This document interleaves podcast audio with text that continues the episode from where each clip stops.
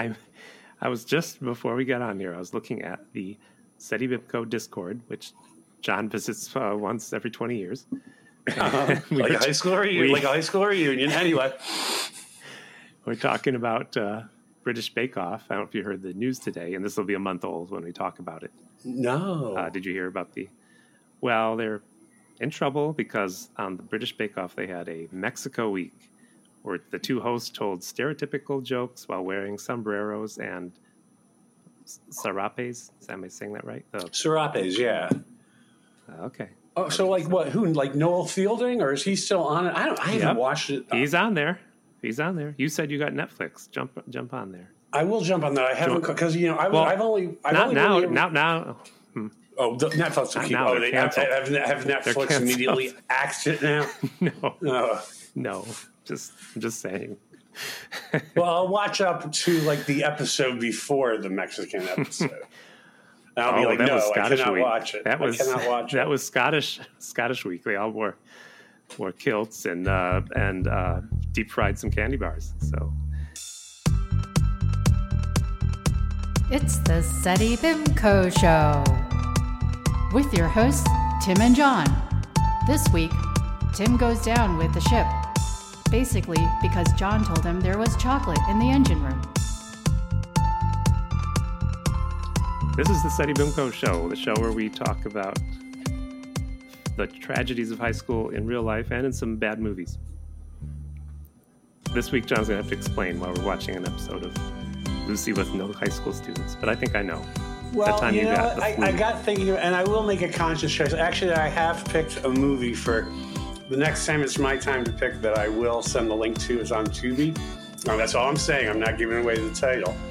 But I realized that, with the exception of The Breakfast Club, when I was a teenager, I didn't even like teen movies back then. oh God. Well, You John, know, uh, like, I mean, did, I've did seen you read the. Did you read the job description when you uh, Uh, applied guess- for this podcast? I guess not. I, I went to my union store. I went to the SAG. I went to my SAG rep, and I, he said, "No, you really got to. You really got to adhere to the contract." So now I guess, oh well, You're I'll start. I'll start picking teen movies. Okay. It could be about te- it could be about teachers, John. Teachers. well, this one, this one is actually the one I picked is actually a 50s science fiction teen movie set. But we'll, but we're getting ahead. We're putting the we're putting the cart before the horse, so we don't want to go any farther. the time the time we watched Mayday at, at forty thousand feet is because that uh, Transcom Airlines also owned a lot of high school supply stores. Remember? It all Yeah, you know what? That that joke still isn't working. I mean, it's it's good, Tim. It was good once. the joke. but- It's yeah, not a joke. yeah, yeah, yeah. No. anyway, I just picked it because it was something that I remember seeing when I was a kid. So I kind of, because you know, I mean, I don't know. But anyway, so now I'm now that now that I've read the fine print on my contract after you know Miss Lee threatened legal action. Yeah. I have now. Um, I will now adhere to the contract. Well, did you read the? Begrudgingly, but did I you will. So, how'd your week go, Tim? Well, I was. I still don't know when it's going to air, but I was on a podcast called Six Unseemly Questions. It didn't air yet. I'm sure Oh, you I look up- recall I you saying that you were. I recall you saying that you were going to do that. Yep. And so now, but now you have done it. Okay. Mm, I have done it. Yeah, I, I mentioned it before. How far did you? How many? How many unseemly questions did you get through without getting squeamish? Was I'm going to say four Oh. or five tops. Eh, they weren't squeamish, really. Oh, okay. I was just sad about one of my answers, but you'll see. I don't want to, you know, I don't want to give it away. It's, it's on their their show to show. N- Yeah, none were squeamish. Wouldn't say that. oh, okay. Well, good to know. So you went on a little vacation. I don't know if you want to talk about your week Yeah, or you went have things to say or my week. So I just went over to Cape Cod and Nantucket, and of course, I used to work and live on Cape Cod summers. And in, uh, uh, I've been to Martha's Vineyard. I've never been to Nantucket before. I've never been to Nantucket before, and it was really expensive. Oh yeah. So expensive that, like, on the second day, I asked, "Excuse me, are there any gas stations that sell lamb hot dogs?" which they totally blanked on, of course. Would you care to explain that joke to Because that is like an ultra Oh. inside joke. Yeah, that's what I we you eat in Iceland. Right, well, you went Did to I talk about- Iceland. Did I talk about Iceland with you? No, you wrote it to me in a letter. Or maybe, I, I think you wrote it to me Oh. in a letter. Well, that's Or deep inside, back- John. That's deep inside. maybe we were, or maybe maybe we were both still on that social media site whose name we dare not speak. You're talking about a letter Um, I sent to you that you- five years ago that you put in the garbage. I can't remember. No, I still have all your letters. I saved things. I still have letters from when I went to Sweden. That's the deep. I have an, I have an aerogram. Remember aerograms? People probably don't remember No. aerograms. You're making that up. No, they were these. It was like this this flat sheet of paper. It was almost kind of like origami, and you could write a message. It was like writing a letter, but it kind of be like a page, and then there was like a little space on the back where if you wanted to kind of continue it, but instead of sending an airmail letter, which would cost gasp thirty five cents, you could send this aerogram, which I think was like twenty. It could have been low as eighteen cents. It may have been high as twenty two cents, but you get the idea. John, you, you said would- this aer- aerogram letter is like origami. Are you saying you write a letter, Well, you fold it into you an fold airplane, it and you send yeah you, fold, you and you, throw it? you make a you make Whoa. you make it into like a bird or a plane and yeah you and hopefully the winds are blowing just right where it can make Scandinavia. I didn't it just get any lands. of, I didn't get any of those. Sometimes it would take like eight, seven, eight months for them to arrive. But no, somebody went to high school to send me an air. Anyway, but by me, by aerogram, it had like this adhesive on the sides and on the top.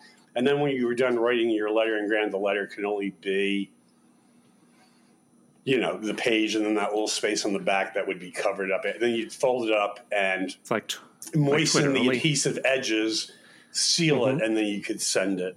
And- It's like I don't know, like I know, like I remember before we like got confirmed in the church, and uh, so this would have been like fifth grade, I think, is when we got What? confirmed.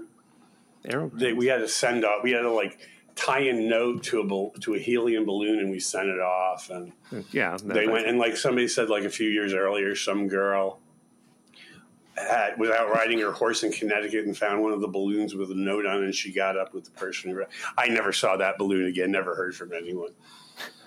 well Probably- Wait, slow probably- down. probably- prob- slow down. Catholic school. We put notes in balloons. We sent them up to God It was for confirmation. yeah, It was for, it was the actual church. we didn't do You know, you got confirmed. Like some churches did it like when you were in seventh grade. Our church did it when you were in fifth grade. I don't know why. I'm just but, saying we um, didn't do the, the balloon thing. We did. We sent it off, and you just tied. It was like an index card, I think. And you just like punched a hole in the index card, wrote your note with your address.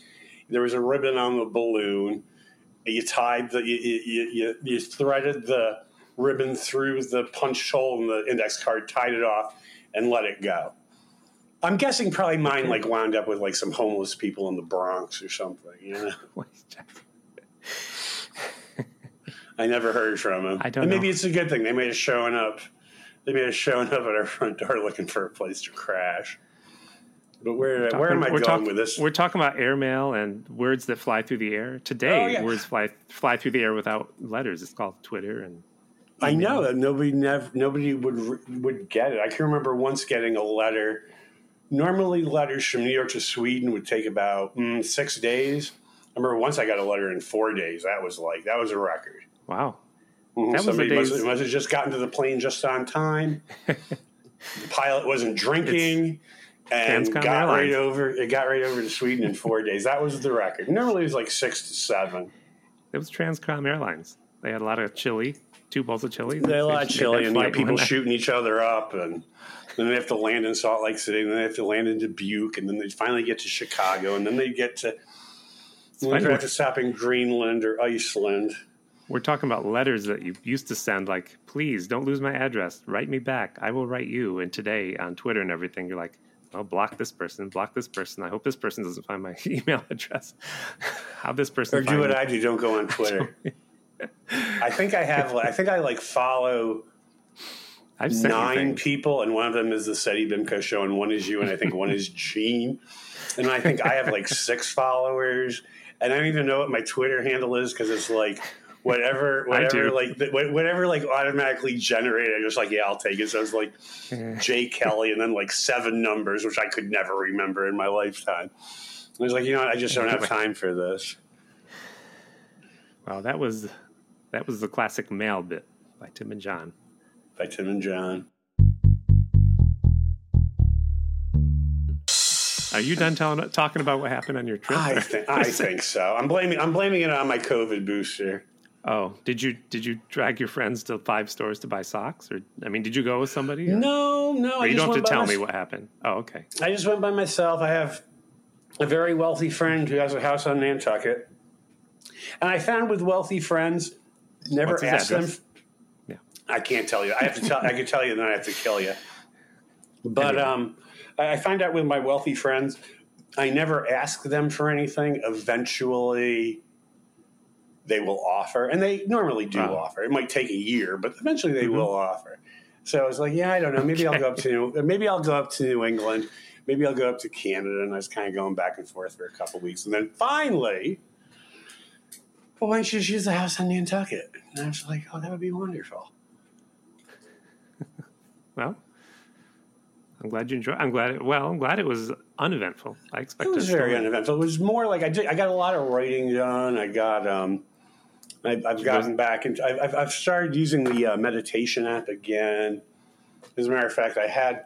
Now my schedule's all messed up. My, I go back on my regular schedule starting tomorrow. But like I had today off, and then I had Sunday off, which I never get Sundays off. So like I had Sunday off, and and and they texted me, of course, could you come into work? And I'm like, I'm sorry. I'm getting in touch with my spiritual self. I am almost to a state of Zen. No response. No response. Did you really write that? I did. I figure I'm not coming in, so you know. No response. While in Nantucket, did you go see where uh, Kennedy's I killed ruined some whales. last chance fair? Killed some whales. They got a, they got a thing out there. You go out and kill whales. It's wonderful. It's awesome. You, I got to man the harpoon. I got to man the harpoon. I missed. I missed, but you know, eventually somebody got one. It was great. I'm sure. Beautiful creatures, majestic creatures. It was awesome. You and were- they put up a fight when that harpoon hits them. Let me tell you. You were only killing them because they were in wheelchairs, right? You're just No, they weren't. No, we just wanted to kill. We wanted to kill. We wanted the. We wanted the authentic historical Nantucket experience, and what could be more than killing one of God's most beautiful, majestic creatures? It's easier to, to kill harpoon the whale in the wheelchair. I just try that next time. I guess I'll, I will. I'll keep that. in mind. I'll make that suggestion to the captain if I ever go back. And you, did you go see where Kennedy uh, sunk his Volkswagen? No, no, I'm sorry. That was a joke. That's that's Martha's. Ken- That's Chappaquiddick, and I have seen that bridge before. Kennedy. Which actually, they're, they, I, and that was like 30, 31 years ago. Oh, was when I saw that, and they were just letting it like fall. decay and like just like like just like crumble into the the, the inlet there. So it may Yeah, not yeah. even still be there. Yeah, I'm surprised they didn't kill it, assassinate it, like they did Marilyn. Marilyn Mon- like they did Marilyn Monroe. yeah. They yeah, they found Marilyn Monroe's. anyway, I don't know, Tim. I don't know. I can't. I can't. I can't. I can't end yes that. But anyway. Yes, and John. Oh yes, and see, I can't even do that. But John, my week. So sometimes I'll make this quick. Whew. So often we eat outside Saturday morning breakfast. Jean and I, my wife and I, and maybe some friends join us, and we can bring the dog, and you sit outside. hmm Um, and since the pandemic, as has happened, like a lot of workers change, the the wait staff is turnover is kind of big. Mhm. So I order always uh, what is called the I won't I won't name the restaurant. Let's call it Allen's. I call I get the Allen breakfast. It's eggs and toast and home fries. Uh-huh. So when the new waitress came, this got taken off the menu because of the pandemic. I don't know why. It's the simplest meal to make, and they kept making Well, it for me. They kept making it for me, and the new waitress came, and I said, "It's not on the menu, but I get this, the Allen breakfast." She goes, "Oh, oh, I know. They told me they they call you the Egg Man in the kitchen." I am the Eggman. Then they play "I am the No, Walrus." but- But it was, I am the Eggman. I am the No. Walrus. Cuckoo, cuckoo. That's what I would have broke out in the song about. no, I'm like, it's breakfast. There's there's eggs Benedict, there's eggs sandwich, there's eggs whatever. That's what we're all ordering. Why am I the egg man? I've never asked for extra eggs. I've never complained about the eggs. Like You just want Uh, eggs. Yeah. You don't but want them in everybody else is eating hollandaise sauce. You don't want them on. You don't want. You don't want them poached. You don't want them on salmon. You don't want them. You My just thing want. is they they need to think up better nicknames at this place, the wait staff. I mean the kitchen staff. oh, okay. So you're I don't know upset. why- About, you're upset about your nickname. My nickname. Oh, this Why is did they call me the this- This Eggman? is, this is a sitcom. This is a sitcom episode just waiting to happen. Like you don't like the nickname that the kitchen staff has given you, and you start like doing different things when you go in. So they will give you a new nickname. Like I don't know, you walk like hula hoop guy, and you walk in and you're like you got a hula hoop oh, around your waist. And God. you're- What a You know. terrible episode. no, seriously. And then it'd be like, oh, I don't know, Brylcreem Man, or I don't know, we'll figure out something. No, I'd probably say like I understand they call me Eggman down at the fertility fertility clinic because you know they use up a lot of my t- material. I'm in demand. The, like ladies read that I'm a New Yorker cartoonist. Uh, my Uh-huh. page, my wiki page was taken down, and I have a podcast. They want my My special sperm. call city. I think it's the podcast. I think it's a podcast. So they call me. Yeah, they, don't pay. You know, they pay a lot of money for eggs. They pay nothing for sperm, from what I hear. Like there's sperm all over the place. oh yeah, it's everywhere. eggs are very eggs are eggs are a hot commodity. But yeah. Oh, and they call me Eggman at the beach because that one time I accidentally stepped on all those endangered turtle eggs. Just once, happened once, but at the You beach know I'm known as Eggman. You know what? Ninety percent of them wouldn't have made it to the other end of the beach anyway. They get flipped over. On, they get flipped over on their on their shells behind the Eaten by by seagulls. the birds, and they get eaten by the seagulls. You just, you know, you just, you just, you just sped up the inevitable. I did. Also, John, I'm I'm Uh. in that Beatles tribute band. You know what they call me? You are the Eggman. No, You they are call the Eggman. they call me the Walrus. See, it makes no sense. Oh, I thought you were going to say like they call you, like you know the Egg McMuffin at McDonald's. I thought they were going to tell me that they called you Paul McMuffin. Paul McMuffin, what? Paul McMuffin. You lost me. Paul McCartney. Paul McMuffin. Oh, It's all right. see, there was a guy in the Beatles called Paul Paul McCartney. He played the bass a lot, and uh, heard he wrote like a, so- he wrote a song called "Yesterday," and he wrote a song called uh, "Let It Be." And then there were like three other guys in the band, but I don't remember their names. But there was a guy called Paul McCartney in it. And so, see, Sorry. you're the Eggman. There's the Egg McMuffin Ah, is a tasty breakfast sandwich at McDonald's.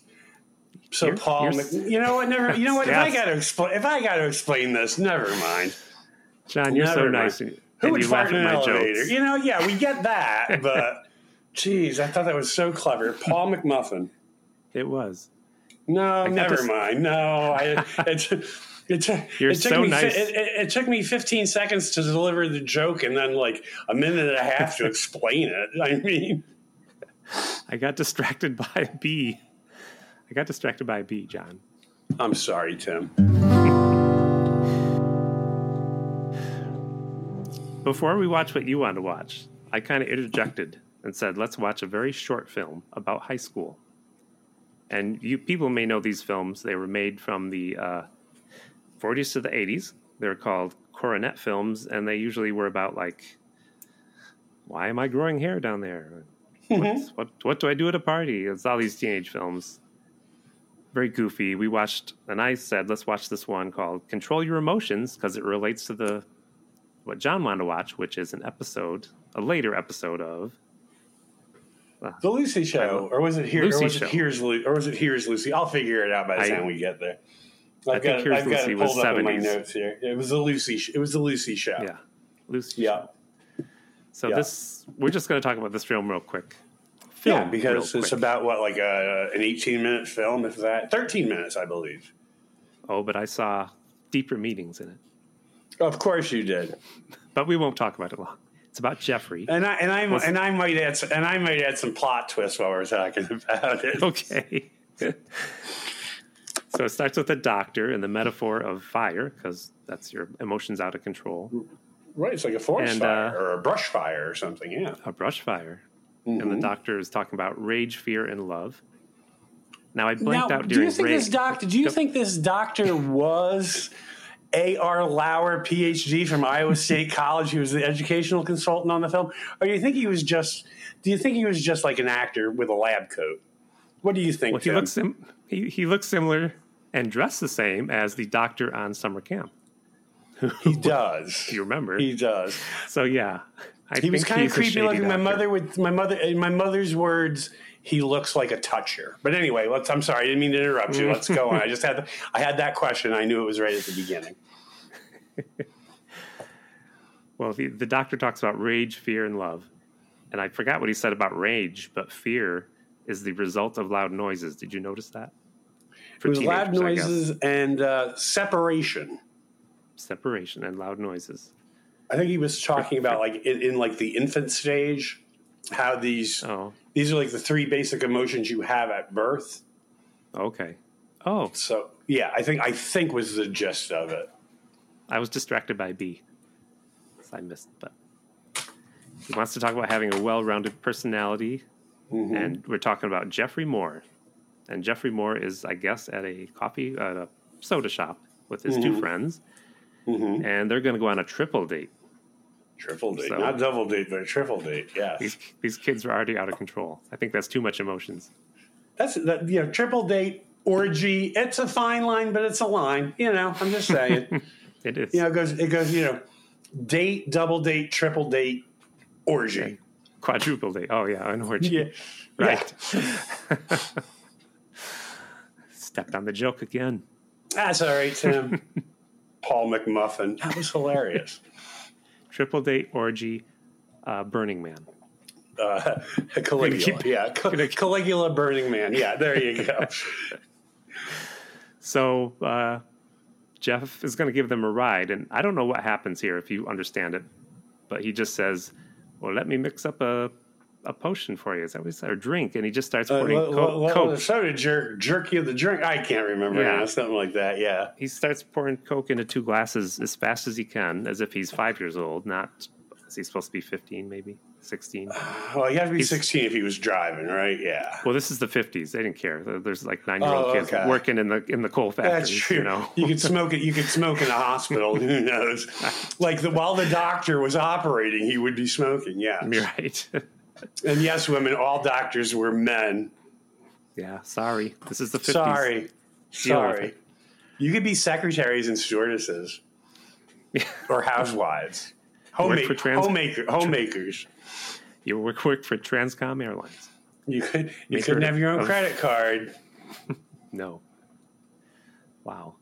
So uh so he spills the drink and everybody's upset with him and he's uh he's surprised by this. He's angry and he's running home to take a shortcut. Well, so yeah, he gets angry by it.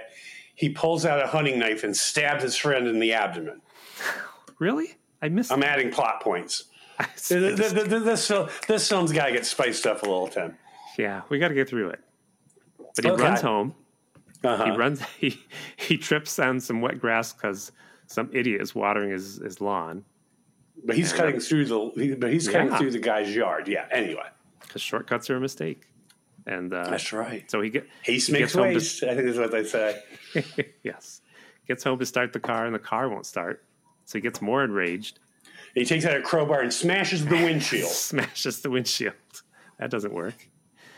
And then he goes in to see his mom. His mom made his daughter a nice dress, and the And he daughter's like, bludgeons his mother to death with a hammer and stabs her multiple times, like the drummer from the Muppet movie. oh, Jesus. Okay, I'm sorry, Tim. Go ahead. He's mad. Yeah, anyway, the daughter thinks she's going to be a model, and I'm like, calm down. uh, oh, and then brother. Let's see how uh, let's see how puberty goes before we start making Right. long range plans. I forget her name. You know, I can't uh, remember anyway. There were a lot of only- characters in a very short film. We only know Jeffrey. And then he finds out his younger brother has stolen a letter that he wrote. Who gets Probably letters? a bunch of Who gets Yeah, who letters? Well, somebody folded it into a paper paper airplane and just flew it from across the street. Yeah. so he chases his little brother around and almost hits him with a. He takes a he's- wooden he's- hanger and he bashes his Yeah. skull in. He's getting all mommy dearest on his little brother there, chasing Yeah, with uh, yeah. How do you like? How do you, how Uh-huh. do you like how I'm? How, how do you like I'm like you know adding these plot points? I think I think this is the film that should have been made. It should have been. Blood splatters everywhere. Oh, it would have been awesome. So then they go back, and Jeffrey does everything right, Right. uh, which is you know boring. He checks out the car to see if the battery's dead by turning on the lights. Doesn't Uh, work. it Battery's is. dead. He laughs at his little spill in the in the soda shop. Yep. And uh, nice to his sister. Nice to his brother. And uh, well, he makes a Well, he trade kind with of brother. he kind of blackmails his brother though. yeah. Yeah. I'll smash your Like, airplane. what is, what is he gonna do with letter. airplane? Yeah, exactly. I got your model airplane. You want to see this again? Give okay. but then he did say, "I'll drive you to the movies tonight on my way to my triple date slash orgy." Again, 50s. He doesn't ask what the movie is, doesn't ask the mom. It's probably uh, for the hell of it. It's probably one of those. uh, Probably one of those. Uh, Man on man gay Yes. porn that, that your that your professor at the art institute was restoring. Right. Whoops! Whoops! Sorry, Billy. I do want to say, real quick, Mm-hmm. I went down a rabbit hole and I watched an, another Coronet film because it stars Dick York. Oh, Dick Dick York is a teenager, and and here's the the odd thing about it was so it's called Shy Guy. Anybody out there can look it up on YouTube. Uh, and he's a new kid at the school. He's like, oh, how do I make friends? But he looks and acts exactly like Crispin Glover did in Back to the Future when he was a like playing a kid in the fifties. He's he's got the hair down in front of his face. He flips it over with his hand. And Dick York, I was I kind of wonder if uh, no, wait, Crispin no. Glover. Crispin saw that. I was like, there's my character. There's my character, or somebody uh, somebody associated with. It could have been Back a typical '50s look and act, but It you, could have you been, but coincidence. look up. Shy Guy. Shy guy, Coronet Films. I'm And writing this down. But the best thing about Shy Guy, you know his dad's advice because he's like, I don't know people. I don't know if I fit in at this new school. Dad's advice was, watch the popular kids, dress like they do, act like they do, and you know, Mm. join the clubs they they they join, and just So- fit in. So basically, so basically, the advice in the '50s was to just conform. Yes, conform. Conform. Do not be different, Jeffrey. Do not be different in you check one out those- res- Yeah. So anyway, anyway, now John, Now we gotta I, see. I had a purpose. I had a purpose for that, but now we're gonna watch what you want to watch because you got the flu when you were a teenager and you watched this, and I why. did, or I faked the flu or something. I don't know. Was I really sick? Did I fake it? And I think it might have been Channel Five or Channel Eleven in New York. I'm not sure, but You thought you were going to see summer camp, but and you were going to watch summer show. camp. There you were trying was, to watch the soft Oh. porn, uh, but Lucy came on. but Lucy came on. But Lucy came on. Um, and you know what? I actually couldn't. I you know I was going to say the name of the episode was Lucy meets Joan Crawford because nowhere in that YouTube was there like a reference to the title of the episode. And then I like literally like I was on the bus coming home tonight. I was like. I don't even know the name of the episode. I saw and it. And it's actually called Lucy and the Lost Star. And it's from 1968. It's on the Lucy Show. Can Now I? Lucy had two. Lucy had two shows on after I Love Lucy. She had the Lucy Show, and then she had Here's Here's, Lucy. Lucy. So this was like the last season. This was February 28th, 1968, which was the last season of the Lucy Show.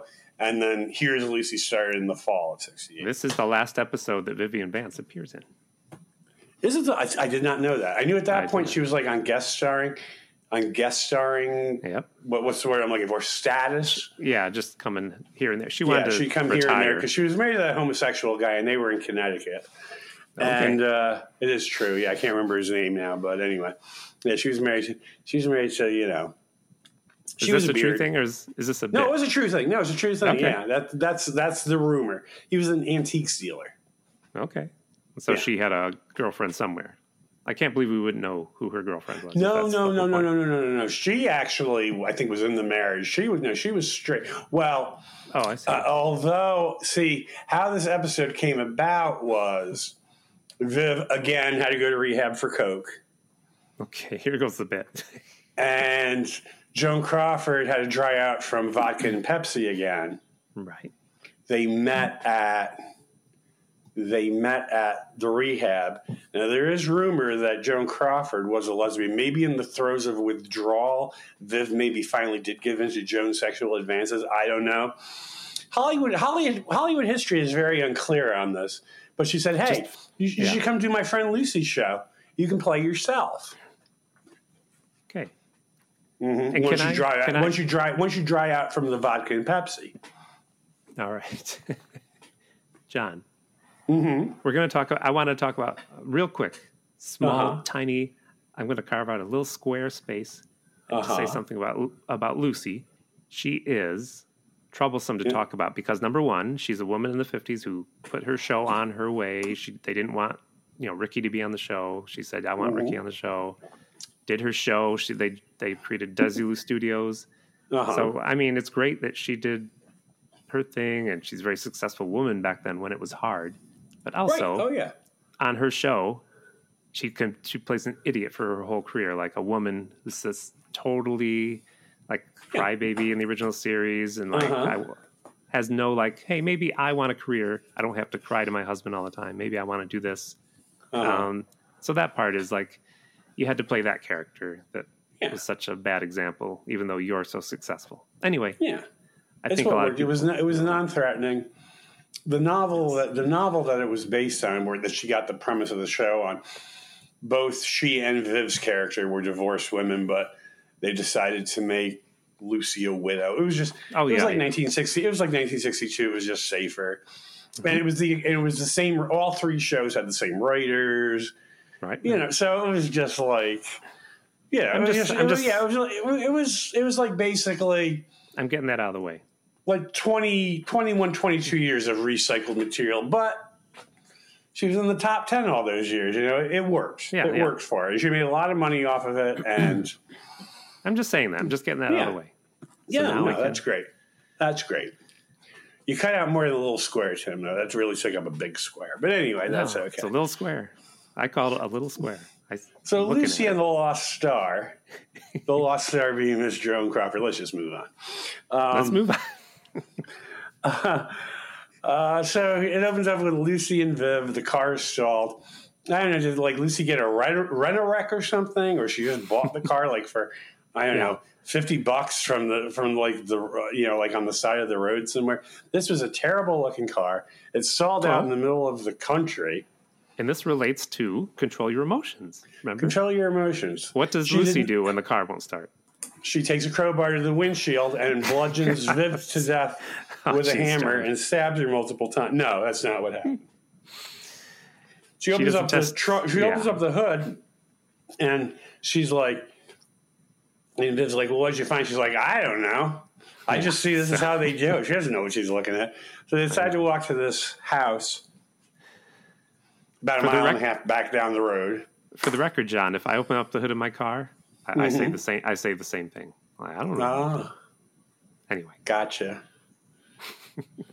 I touch stuff. Like I touch stuff with my finger and pray it's not hot and I burn my I just make it look like I know what I'm doing. But like I've like done that before and like burnt my finger because whatever part I touch Right. is still hot. yes. But you can't like, you know, you get you so you're like you're trying to control your you know, like Your you emotions. actually really don't although when I had my Datsun, like I could I could change the air filter, I could change the fuel filter, I could change I actually could do a lot of stuff with that. Um I could, I could do a lot of stuff with my uh, okay. with my with my Datsun. Again, not mechanically inclined, but I could do basic stuff like that, which actually would have been very expensive taking to a garage Yeah, with labor. touch- So yeah, you t- you touch stuff. I touch stuff, but there were stu- there were stuff I needed to do. Now with a car today, I couldn't. I I wouldn't even know. I think you need like a, a degree in computer science or engineering or something. Yeah, To, your car. Your, today, your car is on Twitter. I don't think My know. car's on Twitter. Is it more active than I am? Does it post? It is. Does it, does it twit more than I do? It's not twit. It's tweet, isn't it? Does my Tweet, yes. does my car tweet more than I more than I do? it does. Probably. Probably. Yeah. All right. So anyway, so they go back and they see this woman. Mm-hmm. She's got like a kerchief on her head and she's scrubbing the stairs and and, And and her agent, and her agent comes in. Her, her agent Lou. He's not named, but the actor's name is Lou, so I'm calling the agent Lou. Lou. Okay. He comes He's, in. he's like, "I've got this Joan. great script for you, Joan. It's called Trog. Is it called Yeah. Trog? No, no. Well, see, now you get no. Now, see, now you're setting up the joke wrong because she's like, Oh. no, I have enough money. I don't need to work. but then two years later, when she got the script to Trog, she said, "I've been waiting to play this part my entire career."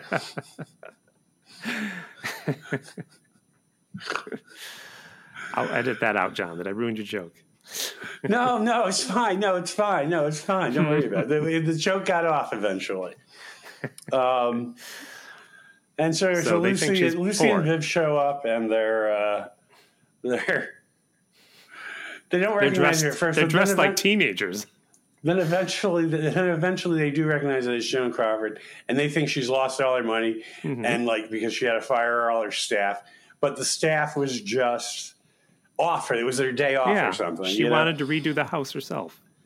Right. Very. By the way, um, kind of giving away like what happened in Mommy Dearest, like almost the, you know, the obsessive Oh, yeah. compulsive cleaning. I mean, True. You know, I think- I think Joan was- Joan was playing herself, if you believe Mommy. Dearest, Yeah. which I do, okay. The jury's still out for me. or or not, you know, or not, you know. I mean, it's not going to change my life at all. the um, jury's out on me. Yeah.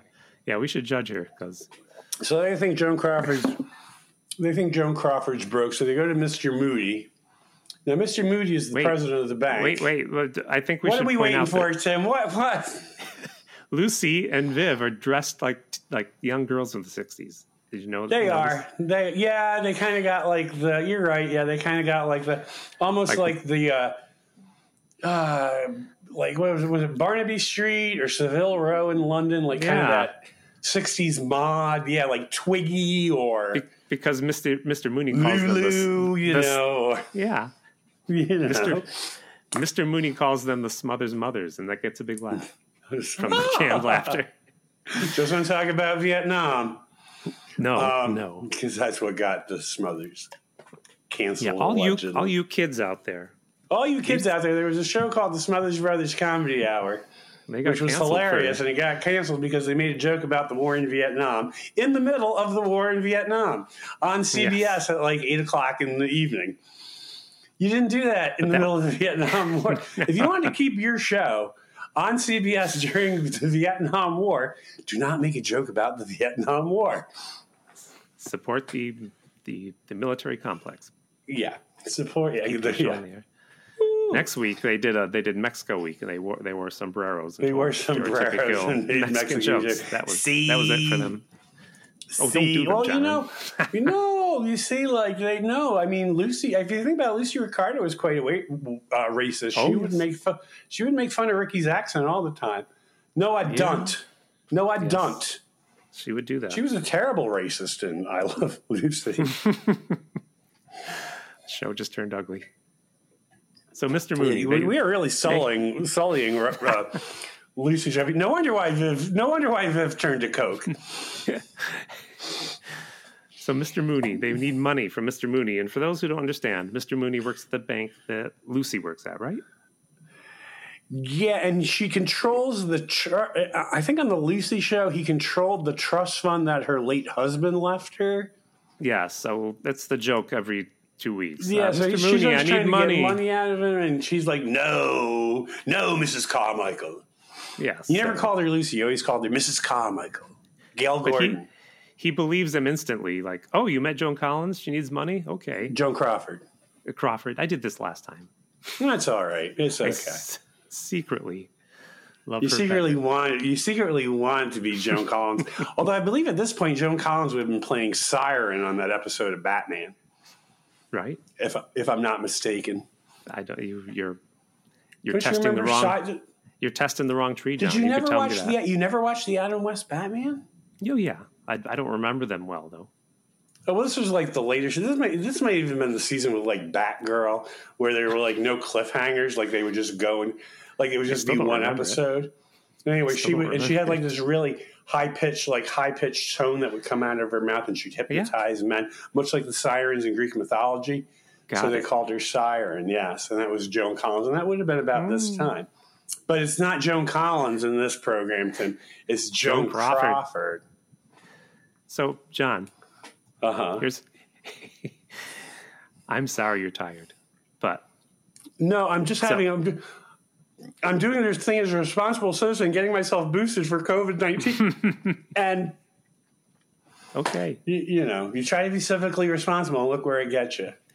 So, Mr. Mooney, he's a he's an old man, and and Joan Crawford is in this Joan Crawford, this, yes. This show, and she also starred in the movie Trog.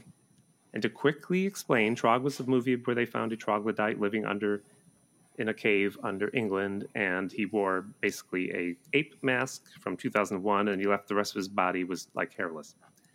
Uh, very bad Mhm. costume. That was Trog. So, Mhm. so this week I did. What do Mr. Mooney and Trog have in common, John? Oh, This thing is like that thing. I like create- that. Okay. Well, let's see if you do like them because here's number one. The way Trog and. Mr. Mooney, the owner of a bank, they have in common. So both Trog and Mr. Mooney, hmm, they both hate and kill members of the British sub aqua team. And if you remember Ah. Trog, the sub aqua team had to go in and find Trog. Tim, and of Trog course, everybody remembers Trog. Everybody listens to the SETI BIMCO show every week. The Trog episode is a classic, a classic episode. It's like Who's on First with Abbott and Costello. It's like it's like Who Shot Jr. on Dallas. The Trog episode is like that big. I, all right. so Trog killed the sub aqua team because they're mostly made up of Presbyterians, and Trog hates Presbyterians. He believes that the moon is the one true God. And Oh, I must have missed Mr. Mooney, Mr. Mooney hates the sub aqua team because while visiting England, he shared a youth hostel with uh, them, and they stole his razors, and he was unable to shave his body. So that's What? Okay, I know you're confused. Number two will number two will clear this up. Number two, Okay, the second the second reason, the second here's the second way that Trog and Mr. Mooney are like. They I'm both getting light. I'm getting lightheaded. They both shave their whole bodies except their heads. Oh, okay. All right, All right. Okay. Little known There's only- facts about Gale Gordon.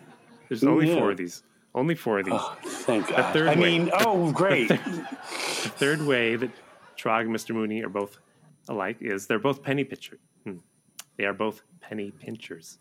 They hate Oh. loaning out money. Trog hating loaning out money to Homo sapiens. He only wanted to loan money to other troglodytes. And Mr. Mooney, Uh-huh. ironically, won't loan money to Presbyterians because, you know, Presbyterians once stole his razor blades. right. Also, also. At a youth at a youth hostel in American and here's the fourth way. Here's the fourth way. I'm so sorry this bit's over.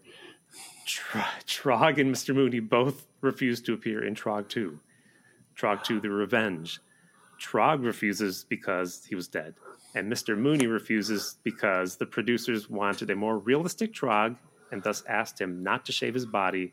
And this is too big, a- too big of an ask for Mr. Mooney. He always shaves his body. Well, he had. I mean, Gale Gordon, American character actor, was you know known for his you know shaved torso. That's you know everybody mm-hmm. knows that. Yeah, Everybody knows that. everybody knows that. He couldn't like go against character. He'd never get work Nope. again. Three people touched his, his, his smooth shaved body.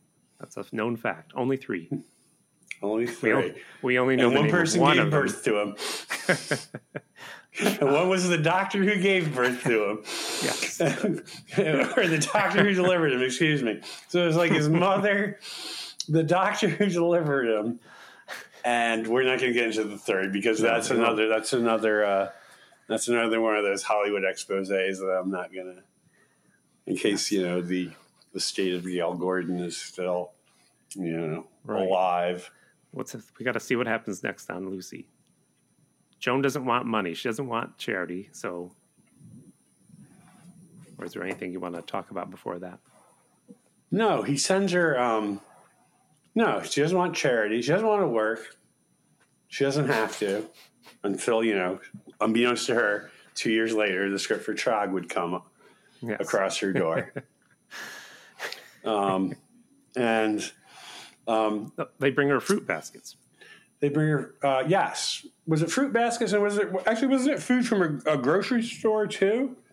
Yeah, was it like a big sausage? I think it was like? I think it was like a care. It was like, it'd be like a, it was basically like a care package. It Was a corn? Yes, Big- he big spent hundred bread. dollars. He spent hundred dollars. I saw Chips Ahoy in there. You spent hundred dollars, and in 1968, for hundred dollars, you get a house, a car, Right. a three course meal, and a prostitute. That was a lot Lee- of money in 1968. and a Sara Lee coffee cake. Sara Lee Coffee, cake, take home to your wife.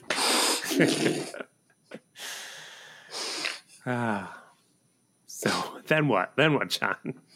Oh, then oh, I'm leaving you in so they decide of they, the, they the get her involved in a variety show for what what club is Mister? Is it one of the club Mister? Is it like the Rotary or the Lions or something? Or the Shrine? I can't remember. Anyway, they're doing Uh, some sort of amateur variety the- show. I think it's amazing. And if they can if they can get if they can get the right producer or director to see Joan Crawford, Yes. the offers will start flooding in. Right. So they do this little sketch where, well, like Lucy and Viv are kind of like, let's say It's it's, like- like a it's a it's a saloon. It's the Wild West. Oh no, Um, John! It's it's it's prohibition. They're in a speakeasy. or pro. Oh, okay, okay. Is that what? I I, I wasn't sure. Anyway, Yeah. it's a period piece. It's a period. It's like a Merchant Ivory film. It's a if you, period if, piece. if you listen to the accents that that uh, Viv and Lucy are using, you'll know it's, it's Oh, yeah, Lu- it's about wow, okay. 19 around 1918, circa Brooklyn. uh, Yeah, because she talks like this. Yeah, yeah, that's true. Lucy had used that accent before. Yes. um, and Joan plays like this innocent New girl. country innocent. bumpkin girl who Mhm. comes to the big town, and Lucy is, I guess, the girlfriend of the owner of the establishment, and she's afraid you- that What'd you think of Joan's accent? She she Oh, was Joan, doing I a bang mean, up job. That's how she, that's how she got trog, man. I'm telling you. They saw that episode over in the UK, and they're like, "We found our female lead for trog." That's she it. did the she did the accent. For She could play one, an anthropologist. one word per sentence. They- They're making fun of her, and she's giving her gin because she doesn't know what alcohol is, getting her drunk. Right. Right. Wink, wink, nod, nod. Joan Crawford didn't know what alcohol was. Yes. I, Viv, Viv, made, Viv made sure the Raiders snuck that, snuck that jug in think so? because, well, because when they were rooming at the rehab together, Joan kept stealing Viv's porcelana facial cream. Okay. She's like, "Oh, I'll get even with her." Somewhere, somewhere, George O'Connor, friend of the show, is punching the wall because he's like porcelana facial cream. Because I don't even know what that is, John. You don't know what know what that is? You don't remember? Maybe it was for liver spots. I can't remember. Anyway, I can't remember. Don't you ever remember the ads for porcelain? I don't. Were you raised in a Soviet bloc country, Tim? Probably. How do you not know what porcelain is? It was on TV like every hour. If you, if anyone knows what that is, send in an email. I don't believe this. George You think, spells you think you think New York Olive Times oil. bestselling? You think New York Times bestselling author in front of the show George O'Connor would know what with no- porcelana No, was? Maybe. no, he would not know. Right. All right. Okay. What happens next here? Uh, she gets shot. she no, she really did get shot. I know. the character. They do- She she got shot, and they, They do a dance pulled- number. No, that's They do they do a dance number because you know Joan started out in silent movies as a dancer. Yeah. Oh, Mm-hmm. oh, we're gonna get to that. Her first movie was Art- it's, it's, it's called Extremely Soft Porn. Extremely tough. I found, no, I'm not lying to you. It's on No, IMDb. no, I know you're not lying because I read a book about The the, feud between. Yeah, I found I read I read a book. This is about 30 years ago about the feud between Joan Crawford and Bette Davis, and apparently, yes, Joan had done several snuff films, and one of Bette Davis's husbands. Don't ask me which one belonged to a gentleman's club, and allegedly, Allegedly. this gentleman's club in I don't know it was in Hollywood, Bel Air, where it was somewhere out there. They had a copy of the Joan Crawford snuff film. And I think uh, that did you, ever- you probably didn't watch the Ryan Murphy series Feud No, I didn't. on FX. It was it was um, Jessica Lange is Joan Crawford and Susan Sarandon is Bay Davis. It's basically all about the making of uh, whatever happened to Baby Jane. Wow. And there is uh, like uh, Joan's brother Hal comes to her, and Mm-hmm. uh, apparently he has a cop- copy of a snuff film, and he's going to bribe, trying to extort her for money. He's going to make Jeez. the snuff film. No, that is true. Anyway, All right. yeah, I'm, no, I'm just supporting your. What, what would otherwise be a vicious rumor you were spreading, Tim? I have heard that before. No, I have a, a different view on it, but we'll get to it. Okay. different take, a different take. But you do forget Mr. Mooney. He plays Scarface. He's enter, enters the door like Darth Vader. He, he's he's Scarface. He likes the new girl, and thus Lucy shoots the new girl. I'm just giving context. Don't want to don't want you to think Joan was murdered willy nilly. willy nilly. And it wasn't So- Joan; it was the girl she was playing in the. In the, it wasn't as good as the burlesque burlesque show on that episode of Maude, but it was Nope, nope, it was it was it was entertaining in its own way. Mm. maybe. You know, it was what it was. So, because of the benefit, Joan gets all these offers, which she seems excited about, even though she said she didn't want to work. Right. Uh, but it's the 60s, so fat jokes are funny. And the producers are like, they really want to talk to the fat one. And Ethel's like, oh, me. Yay, they want me for the movies. And they're like, no, the, the fat one with the mustache. And uh, Mr. like Mr. Mooney. Mr. Mooney Yeah. is supposedly wanted by Hollywood Yeah. because fat jokes are funny anyway in the 60s still. 70s Yeah. too, and 80s. In the It never stops. It never stops. It never stops. Now you just can't do it. Now it's called body shaming, Mm-hmm. and rightfully so. Yes, yes. So, so, um, and that that was the end, right? Well, no. Then, then, then, then Joan reveals the fact that she's not broke. She's got more money. She doesn't need the job offers. No. And so, like, Mr. Mooney's like, you know, thinking about the hundred dollars he spent. He's like, but I get you. I spent a hundred dollars on all that stuff. And she's like, oh well, you know, basically, I don't know what to tell you. He's like, that's okay. I'll use it as a tax deduction. She wound up giving it away to charity. She said. yes, yes, yes. yes. And he said, well, then I'll use the tax deduction. She said, I already have. And that was, ha ha, big laugh. And that was the closing Big scene. laugh. Big laugh. And then the Big applause. laugh. Anyway, now it's it's quiz time.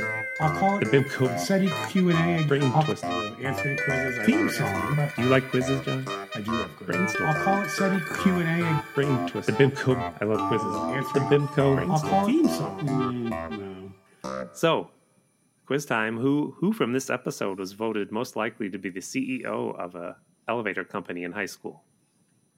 It can be the Uh, kids. Jo- Joan kids in- Crawford. Joan, Joan Crawford, because she was always going down. Oh my God, John! Oh, she was a, she was a, she was a tramp back in high school. Oh my God! Anyway, hey, tramps. She she Hey. she was in charge okay, of hussy. I'm sorry, hussy. She was a Oh my hussy in high school. How's that? Is that better? Our show our show is canceled. anyway, me, I think it's Joan's agent that I'm calling Lou because that was the actor. He Who's was not raised.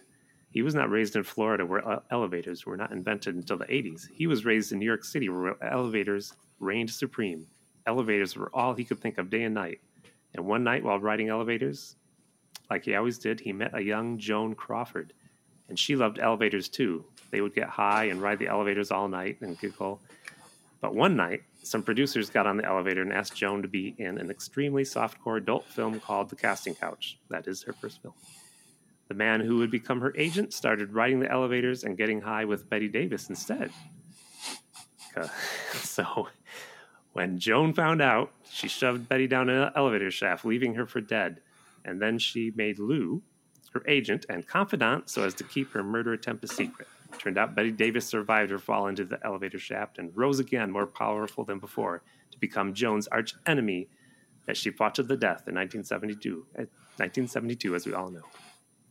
So, Gee, I wonder if our I wonder if our listeners can figure out which one of us was was this was the first time they'd ever heard that question because my answer was like five words, totally off the top of my head, and Tim is I like know. Like he's entered a public speaking contest. Well, you know the you know the other two questions. Who in this episode was most likely to have a podcast? Or it can be the short or Lucy, you know, the, the high school short. Take characters from either one. Uh, I'm going to say the the sister, the sister uh, who does not become a model because puberty is not kind to her, and she does a podcast about what your plan B should be if you do not become a model. Oh. Good one. hmm What's Be a is the housemaker. Just what's be a the podcast called? Just just be barefoot and pregnant in the kitchen. That's your that's your option. That's your only option, ladies. That was your only option, 1951. Barefoot and pregnant in the kitchen. and 61 and 71. But well, yeah, go start. You, know, if you're not popping those kids out by the time you're 21, you know, how how are you Right. ever going to have eight children? Come on. Ooh, ooh.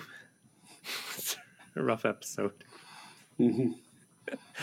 Paul, Rough episode. what, what was that joke? Paul, Paul McMuffin? Paul McMuffin, which was hilarious until you ruined it. Never mind, it's okay. It's all right. Paul McMuffin. So my podcast idea. So the, the little brother of Jeffrey in, in that uh, Okay. in that short, he could still be alive today, even though he'd be pretty old. But um, he'd be precocious. He'd, he'd be an older guy, and he's like, "I'm going to start a podcast." And on his podcast, it turn it turns out he was always stealing his older brother's letters. That wasn't just the only letter he stole; he stole all his brother's letters. Mhm. And on his podcast, he would read his brother's letters. That his brother is now dead, and most of his letters were, were about cars and typical '50s stuff, you know. But he he also he wanted to be a stand-up comedian in the '50s, and Uh-huh. he, so the brother's reading his stand-up co- comedy, and it, it's like here, here's a sample of Jeffrey's stand-up comedy attempts that his little brother is now reading on podcasts 50 years after he's dead. So you ready? I'm ready. This is Oh, this is 50s humor. You may not get it. Okay. All right, here we go. Me Well, this is one. Of, this is this is one of his bits. So ever try to start your car only to find out it won't turn over? They'll tell you it's the battery, but I blame it on engine elves. Never heard of them? Well, if any subversives move into your neighborhood, you will. You know, poets, artists, maybe even Jews. If, subver- if subversives like this move into your neighborhood, you'll end up with engine elves. It's definitely because of them. It's not because. It's definitely not because of all the. Uh, well, it's definitely engine elves. okay. My God, engine elves. Wait, no. And by engine My- elves, I mean my- Jews. I mean, I'm trying to follow this here. My engine elves' troubles are not a result of all the painkillers I regularly steal from my wife and use while doing work on my car. I get so angry about my car not starting, sometimes I just kill the engine elves with a knife. At least I think they're engine elves. They dress all in green and try to sell me cookies. I, I, I, I fear the elves, but I love their cookies. So I'm okay, that was worth it. That was worth it. patriotic American. That was that, no, just stop. Stop on the laugh, Tim. You got the laugh. Stop Okay. now. No, because they're wearing green uniforms. So that's hilarious. And selling cookies. That's hilarious. Stop right there. Stop on a high note. Well, I That's have hilarious. to the- I have to get to the point where he wonders where his daughter is. okay. Who in this episode would have a spin off TV show, John? Who would have a spin-off TV show? You know the question that's coming. I know the question that's coming. Um, I was gonna because I was gonna say Joan Crawford's agent, who we're calling Lou now, apparently. but does that can it be from either? Because that's that was gonna be my answer. Lou. He tries yeah, to yeah. yeah, he becomes uh he becomes Elkie Summers. He becomes Elkie Summers' agent in the seventies. Elkie Tries Summers. to get her tries to get her dramatic roles, but all he can get her is like match game in Hollywood Squares. Because that's all I Ah. remember Elkie Summer from. I realized that like she did movies, like she even did a movie with Sharon Tate. But Oh, like, really? yeah, yeah. But uh, yeah, all I ever knew Elkie from was like, you know, Well, what's the TV Game. show called? What's the? Is it a hilarious comedy? Elkie, Elk. Elkie. And he like just gets some terrible. He just gets some terrible Lucy. jobs. Here's Elkie. Here's Elkie. That's the name of the show. Here's Elkie. Okay. And he tries to get her. He's he's married to a Cuban woman. you know, and then like, and then she goes out and she tries like to get, he tries to get her jobs from the studio heads, but with her being German, she insults the Jewish executives, Uh-huh. Like you know, I am the I am the master race, you know, and then she loses the job, and Okay. you know, you know, like Every each week, week. like she gets a little closer, a little closer, but she can't help herself, and she's like, I want all the Jews dead. oh jeez. and and yeah, so she yeah, so like, well, back on match game for you, Elkie. Is this the show that replaced the Smothers Brothers show after they got This is the canceled? place that, yeah, because we we want good anti-Semitic humor at eight o'clock is one thing.